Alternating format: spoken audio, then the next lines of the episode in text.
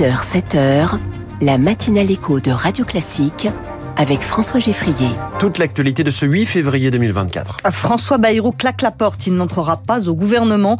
Trop de désaccords sur la politique à suivre, on peut encore attendre le remaniement.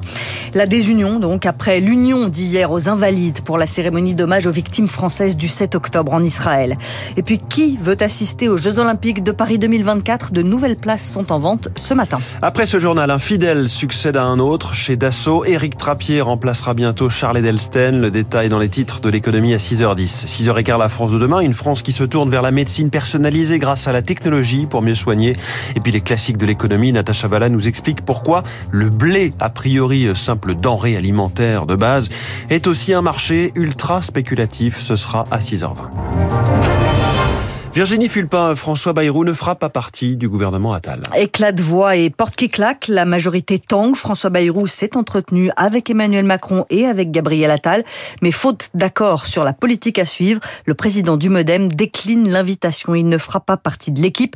On commence à comprendre ce qui retarde tant l'annonce du casting complet du gouvernement, Charles Ducrot. François Bayrou convoitait le ministère de l'Éducation et il l'a fait savoir, exigeant pour prouver qu'il pèse encore politiquement, rapporte un macroniste de la première heure. L'éducation connaît aujourd'hui une crise de confiance qui vient de loin et que je croyais que l'on pouvait corriger, affirme François Bayrou dans un communiqué. Il précise aussi son désaccord avec la vision du fossé entre Paris et la province, un désaccord politique pour des ambitions, analyse un stratège de la Macronie. Il a la présidentielle de 2027 dans le viseur. L'intéressé ce serait aussi montré particulièrement difficile dans les tractations. Il tenait à ce que les cinq secrétaires d'État du parti soient rappelés, confiait hier soir un cadre du Modem qui assure qu'il n'était absolument pas au courant de ce retournement de situation.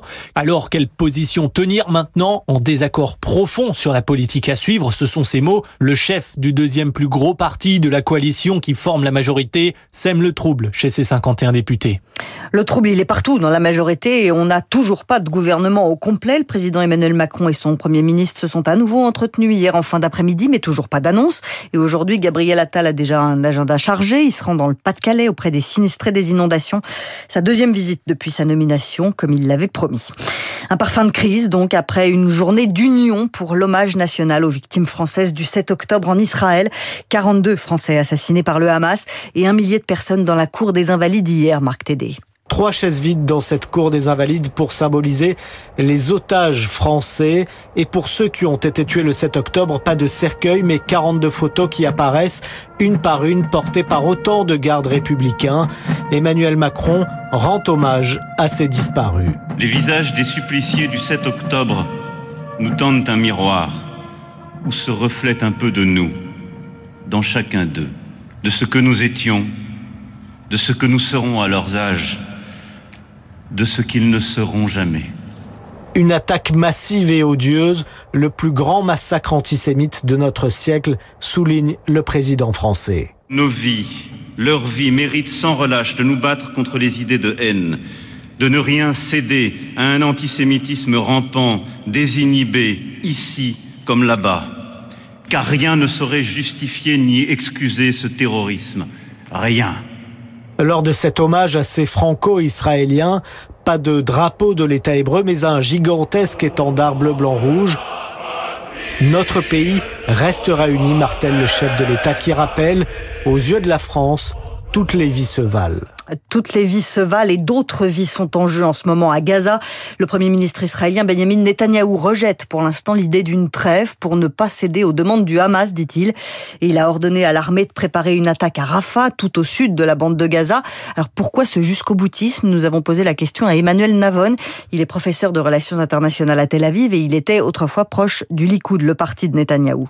C'est un gouvernement de guerre qui agit sous, euh, je dirais presque la dictée de l'opinion publique. L'Israël de l'après 7 octobre n'est pas le même Israël. En 2011, euh, le gouvernement de l'époque avait libéré plus de 1000 terroristes palestiniens pour un soldat, euh, Gilad Shalit. Aujourd'hui, les Israéliens ne sont plus prêts à payer n'importe quel prix, même si c'est douloureux, même si c'est tragique. Il y a des familles d'otages elles-mêmes qui disent on ne veut pas un accord à tout prix, on ne veut pas qu'il euh, y ait une libération de meurtriers, d'assassins qui mettraient en danger tout le monde. Donc vous imaginez a fortiori les Israéliens qui eux n'ont pas d'otages dans la bande de Gaza, c'est fini. Le secrétaire d'État américain Anthony Blinken termine aujourd'hui, lui, sa visite dans la région et il soutient la proposition de trêve. Aux États-Unis, la Cour suprême s'intéresse au cas Donald Trump aujourd'hui. Avec une question aussi simple qu'essentielle, les actes commis par Donald Trump lors de l'assaut du Capitole il y a trois ans le rendent-ils inéligible? Victorien Villaume, c'est l'ancien président lui-même qui a saisi la Cour suprême en réaction à la décision prise dans l'État du Colorado. La justice du Colorado estime que l'ancien président Trump est inéligible et invoque pour cela une disposition rarement utilisée de la Constitution américaine,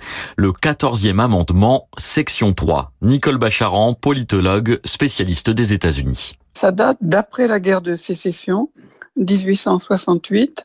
Ben, le principe de cet amendement, c'est de rendre inéligible toute personne qui était chargée d'agir pour l'État s'il s'est engagé dans un acte de rébellion. Mais les avocats de Donald Trump comptent bien démonter l'utilisation de cet amendement et obtenir l'annulation de la décision d'inéligibilité avec plusieurs angles d'attaque. Le premier, c'est de dire que le 6 janvier 2021, c'était juste un discours politique euh, passionné. L'autre angle d'attaque, c'est de vraiment éplucher cette section 3 du 14e amendement mot par mot et de dire ça ne concerne pas le président parce qu'il n'est pas cité dans la liste des personnes qui pourraient être exclues pour fait de sédition. D'après plusieurs experts, la Cour suprême pourrait aussi être tentée de se défausser dans cette affaire politiquement très sensible, en affirmant que seul le Congrès américain peut se prononcer sur l'inéligibilité ou non d'un candidat à la présidentielle. Salah Abdeslam, de retour en France, il a été transféré de Belgique hier vers la prison de Réau, en Seine-et-Marne. C'est en France qu'il doit purger sa peine de perpétuité incompressible pour les attentats du 13 novembre 2015. Des profits records pour Total, 20 milliards d'euros en 2023, c'est 4% de plus qu'en 2022. Le groupe annonce vouloir maintenir le plafonnement des prix à la pompe, même après 2024. Ni tracteur, ni blocage, mais une centaine d'agriculteurs bio ont manifesté devant l'Assemblée nationale hier pour protester contre l'oubli de leur secteur dans les mesures du gouvernement en faveur des agriculteurs, et notamment sur les pesticides. Philippe Camburet, président de la Fédération nationale d'agriculture biologique, pour lui, il faut revenir sur la suspension du plan Ecofito. Aujourd'hui, cette suspension pour nous, c'est un très mauvais signal. Dans ce plan Ecofito, on avait enfin la prise en compte des contaminations. Aujourd'hui, quand on est productrice ou producteur bio, vous en avez plein derrière moi qui sont contaminés par un herbicide, un désherbant qui arrive sans qu'on puisse identifier son origine. Donc on a besoin d'un fonds de soutien et d'indemnisation pour tous ces producteurs qui sont touchés, qui doivent détruire leur récolte. Si ça disparaît, c'est un pan entier de la filière qui va s'écrouler. Des propos recueillis par Nina Droff. De l'athlétisme, de l'escrime, du basket, quelques dizaines de milliers de billets pour les Jeux Olympiques et Paralympiques sont en vente ce matin à partir de 10 heures avec des billets à moins de 100 euros.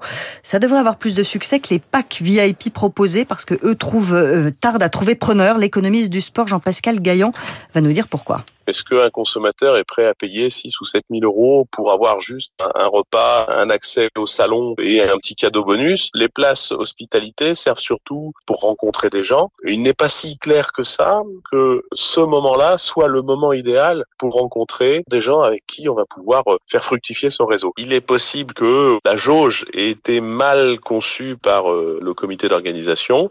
On n'est pas du tout effectivement à l'abri de voir euh, des salves de vente à prix bradé parce qu'il vaut mieux vendre toutes les places, même si certaines sont bradées, que de ne pas les vendre. Jean-Pascal Gaillan avec Fabien Albert. Et c'est aussi aujourd'hui que le joaillier français Chaumet, propriété de LVMH, dévoile le dessin des médailles olympiques. Ah, vous saurez donc, Virginie, à quoi ressemblera la médaille que vous porterez dans, dans quelques mois Quand j'aurai gagné le 100 mètres, tout à ah, fait. Ah, c'est le 100 mètres. Je me demandais quelle épreuve. Euh... D'accord, le 100 mètres. Bon. donc il faut qu'on prenne nos places aujourd'hui pour vous voir courir euh, sur, euh, j'allais dire sur la pelouse, non, sur la piste de Saint-Denis euh, en août prochain. Merci beaucoup, Virginie Fulpin. C'était le journal de 6 heures. La France de demain, une France qui utilise l'intelligence artificielle pour mieux détecter, diagnostiquer, soigner les cancers.